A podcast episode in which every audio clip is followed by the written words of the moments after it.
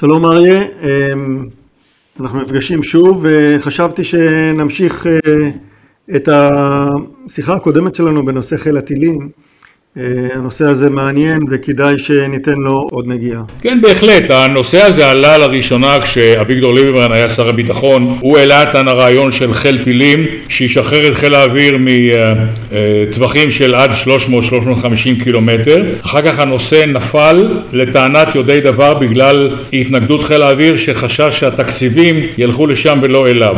כן, אז קודם כל אה, כדאי להסתכל על, ה, על חיל הטילים הזה ברמה של הצבא. בצה"ל וכמו בצבאות אחרים, מי שאחראי על הטילי קרקע-קרקע או רקטות קרקע-קרקע זה חיל התותחנים. בצה"ל, כמו בצבאות אירופאים אחרים, משתמשים ב-MLRS, אה, משגר רקטות אה, רב-קני, קוטר 227 מילימטר. כלי טוב מאוד, אבל די מיושן. שדרגו אותו עם רקטה מדויקת יותר.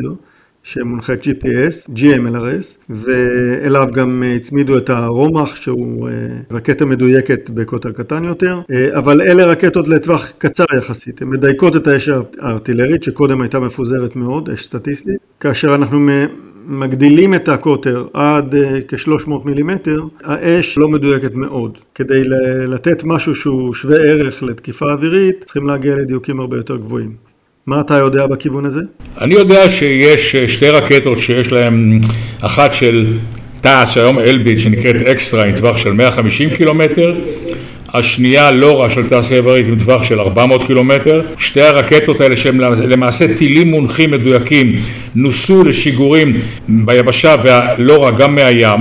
למעשה אם ישתמשו בהם זה משחרר את חיל האוויר לטווחים של עד 400 קילומטר.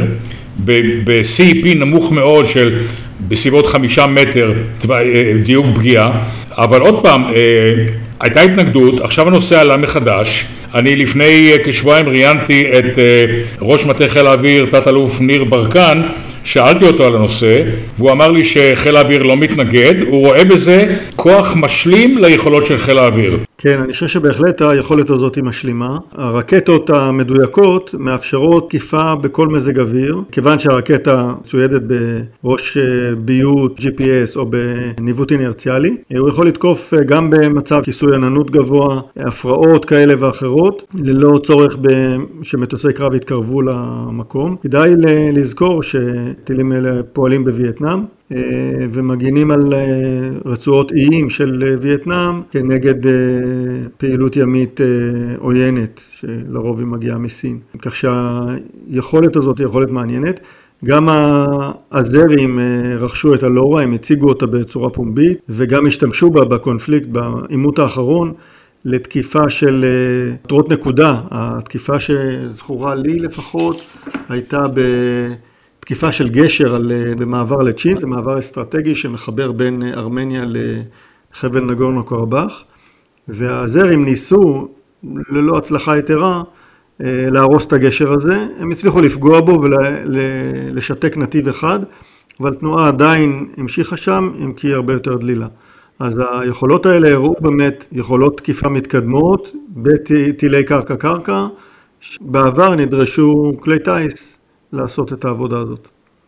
כן, לסיכום, תמיר, אפשר להגיד שנושא הטילאות לטווח של 200-300 קילומטר אה, כתחליף לפעילות של חיל האוויר ימשיך להעסיק את מערכת הביטחון וגם אותנו. אנחנו נשתדל בפודקאסטים הבאים להביא את החידושים ואם תתקבלנה החלטות, ההרגשה שלי שבזמן הקרוב אה, תתקבלנה כמה החלטות בנושא וזה בהחלט אה, יהיה מעניין לשמוע לאיזה כיוון העניין הזה הולך. בינתיים תודה רבה ונמשיך לעדכן אתכם בהמשך. אז תודה רבה ונתראה בפודקאסט הבא.